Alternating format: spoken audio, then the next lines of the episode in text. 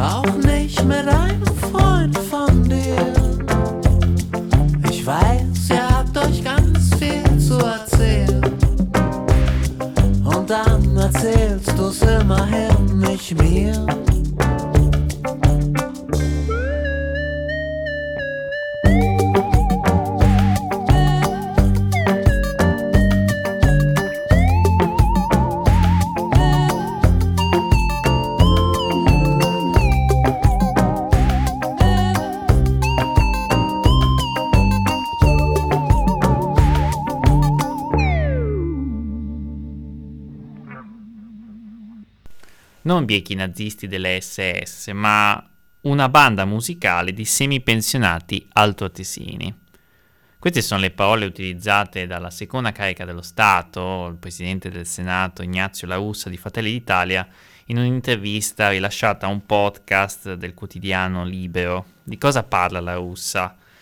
La Russa parla dell'attentato di Via Rasella, forse l'episodio più noto della resistenza italiana a Roma nel 1944, quando eh, il GAP, i gruppi di azione partigiana della capitale, uccisero 33 eh, membri del Polizeiregiment Pozen, un gruppo, insomma un reparto militare della polizia nazista creata in Sudtirolo composto da sudtirolesi e da lì eh, scattò la ancora forse più nota rappresaglia dei nazisti con eh, l'eccidio delle fosse ardeatine. Per il presidente del Senato La Russa questa sarebbe una pagina poco nobile della resistenza italiana, sarebbe interessante capire per La Russa quali invece sarebbero le pagine nobili, visto che Uh, l'esponente del partito, i Fratelli d'Italia, non è nuovo a esternazioni, diciamo, revisioniste del, sul periodo del fascismo e della resistenza.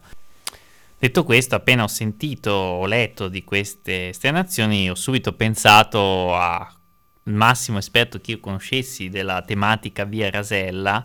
eh, probabilmente il massimo esperto nel raggio di parecchi chilometri della tematica, eh, tra l'altro una persona che anima Radio Tandem, ovvero Lorenzo Vianini, eh, che proprio per uh, suo, un suo lavoro di tesi eh, ha molto approfondito la, la, vicenda che coinvolge appunto questo reggimento di polizia sudtirolese e Vianini su, su, Twitter è subito intervenuto, probabilmente su, su, sono stati vari quelli che hanno pensato a lui, scrivendo ho letto circa qualsiasi pagina scritta su Via Rasella, in particolare quelle sull'unità attaccata, appunto il poliziario Regiment Pozen, ma banda musicale di semipensionati supera qualsiasi fantasia, è semplicemente inarrivabile. Pianini prosegue e si chiede in questo lungo thread su, su Twitter musicisti perché cantavano, semipensionati perché avevano un'età media intorno ai 30 anni, mezzi italiani, mezzi tedeschi perché il concetto di nazionalità non vale neppure più per Fratelli d'Italia. Mirini ricorda come l'unità colpita dall'attentato di Via Rasella è parte di un reggimento che aveva già completato l'addestramento, che ha impiegato nella guerra antipartigiana su diversi campi, che aveva bombe a mano e armi varie, insomma tutt'altro che musicisti semipensionati. E poi riprende un altro thread eh, decisamente più lungo, sempre su Twitter, vi invito a andarlo a cercare, in cui lo storico Bolzanino fa un passo indietro, ricorda come fu il nazionalsocialismo a trasformare la polizia tedesca, appunto stiamo parlando di un reparto di polizia, in uh, un corpo militare eh, agli ordini di Himmler, il capo delle SS, e impiegato estensivamente nella lotta antipartigiana anche in quei territori occupati dal nazismo dopo l'armistizio del 1900, dell'8 settembre 1943 quindi l'Alpenvorland, l'area di occupazione eh, del quale il Sutiolo fece parte dal 43 al 45.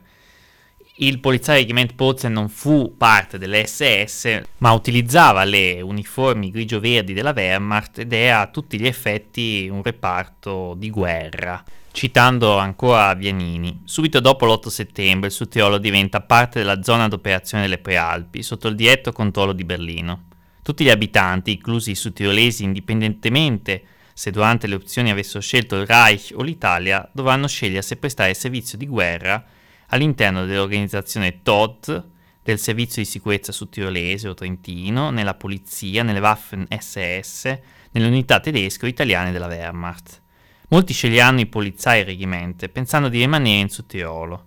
Nessuno però dei quattro polizai regimente opererà in Sudtirolo. Come altri gruppi di Volksdeutschen, persone di lingua tedesca ma non dei territori del Reich, i nazisti preferirono impiegarli nella lotta antipartigiana per sfruttare le contrapposizioni etniche e il bisogno di riconoscimento.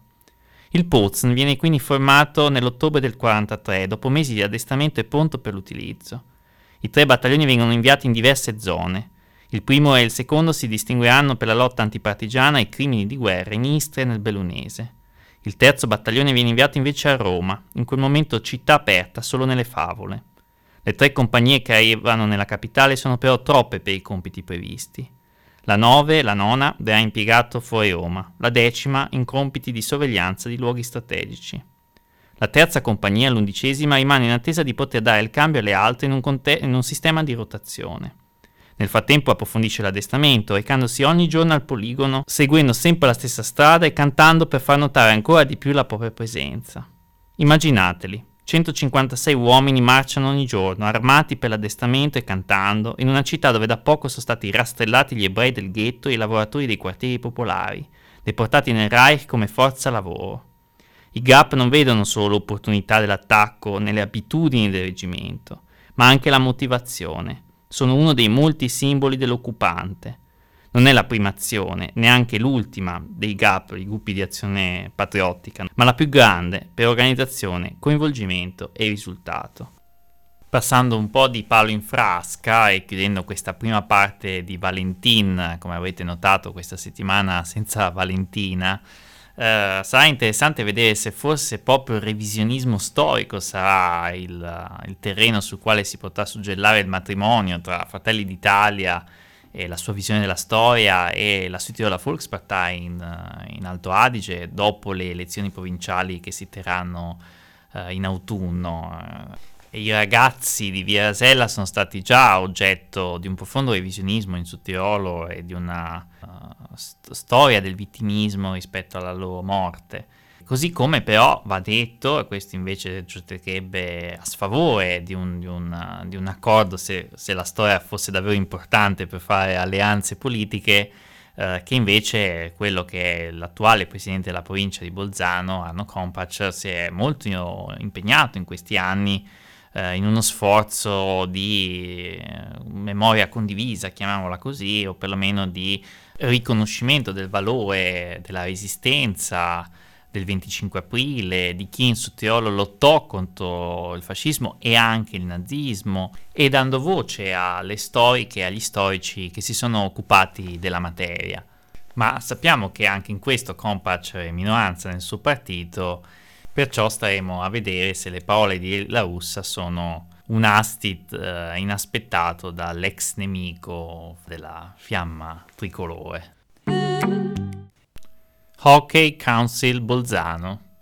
Video collegati alla seduta durante la partita dei Foxys al Palaronda, i consiglieri comunali leghisti Selle e Pancheri si difendono. Passiamo dalla grande storia alle piccole storie cittadine con una vicenda che ha coinvolto due consiglieri comunali appunto della Lega, restiamo in ambito destra, eh, Roberto Selle e Kurt Pancheri, eh, che durante, nello stesso orario diciamo, della, della, seduta del Consiglio Comunale di Bolzano eh, si sono recati alla partita del Hockey Club Pozen Bolzano e l'hanno fatto restando videocollegati eh, da remoto alla, alla seduta tra l'altro in aperta contraddizione rispetto a quello che è la linea che loro avevano mantenuto in passato sul tema appunto delle riunioni da remoto. La Lega aveva votato qualche mese fa, appena a gennaio, eh, contro l'estensione di questo utilizzo eh, appunto, del sistema da remoto eh, assieme a una parte dell'SVP e ai Verdi, cosa che ha fatto sì in realtà che invece la modalità mista restasse proprio perché la maggioranza invece ha votato a favore del suo mantenimento. E Selle ha difeso Pancheri eh, dicendo che insomma si è dimenticato di spegnere il computer, quindi si vede Pancheri che se ne va dalla seduta e lascia la telecamera accesa sul lampadario di casa, un'immagine abbastanza buffa mentre Selle si è recato, restando videocollegato alla partita, lo si vede sedersi negli spalti del Palaonda, dopodiché lui dice ho spento, è lecito andare a una partita, non c'è nulla di male, anzi era un mio diritto vederla, eh, dopo aver fatto il mio dovere, dice sempre Selle, aver preso parte alla prima parte della seduta, e poi il giorno dopo c'è stata la rinuncia al gettone di presenza da parte dei due consiglieri leghisti. In realtà la cosa è relativamente interessante, forse la cosa che lo rende interessante appunto oltre eh, alla scelta contraddittoria di usare il remoto a fronte invece di una contrarietà ribadita tra l'altro da Sella, io resto contrario ma finché è possibile farlo lo faccio uh, è la difesa di, o meno di questo strumento, cioè di poter essere uh, parte di un, di un par- piccolo Parlamento uh, senza essere fisicamente presenti. Il Team K difende ancora questo sistema. Uh, Mattia Scologna, consigliere comunale appunto del Team K, dice tutto è rimesso alla responsabilità individuale, sono i consiglieri che rispondono ai loro elettori e sta al loro comportamento farne l'uso migliore. Virginia è arrivata al Brennero. La fresa che sta scavando il tunnel di base ha raggiunto il confine. Und basta con il no. Die große Tunnelbohrmaschine Virginia hat heute den Brenner erreicht. An den Feierlichkeiten nahm auch Infrastrukturminister Salvini teil, der deutliche Worte sprach. Nel primo articolo Fabio Gobbato racconta come procedono i lavori del tunnel di base del Brennero, che sarà, quando verrà completato, il tunnel più lungo del mondo, 55 km di tunnel ferroviario da Fortezza a Innsbruck. Eh, un sistema in realtà di gallerie, perché non si tratta solo di un, di un unico tunnel, ma di ben 230 km di scavi, eh, di cui 157 eh, sono già stati completati. Il grande interrogativo ovviamente è quando verranno completati tutti, quando verranno terminati i lavori. Il uh, direttore del consorzio osservatorio del BBT, Martin Ausserdorfer, si dice ottimista sulla conclusione nel 2032 Uh, in tutto questo ci sono poi anche le tratte d'accesso, uh, quella fortezza Ponte Gardena è, sostiene Aussadorf, è già stata appaltata, i primi lavori par- sono partiti ed è previsto che, che, si completino entro il 2032. E in tutto questo Salvini è presente, come racconta Astrid Tötsch nel secondo articolo, eh, all'arrivo di Virginia, di questa fresa al, al confine con l'Austria. Eh, Salvini ha ripetuto ancora una volta in questa sua perenne campagna elettorale che sta conducendo tra l'altro molto spesso in regione eh, che questa è l'ennesima prova della, di quanto questo governo non sia il partito del no e nelle grandi opere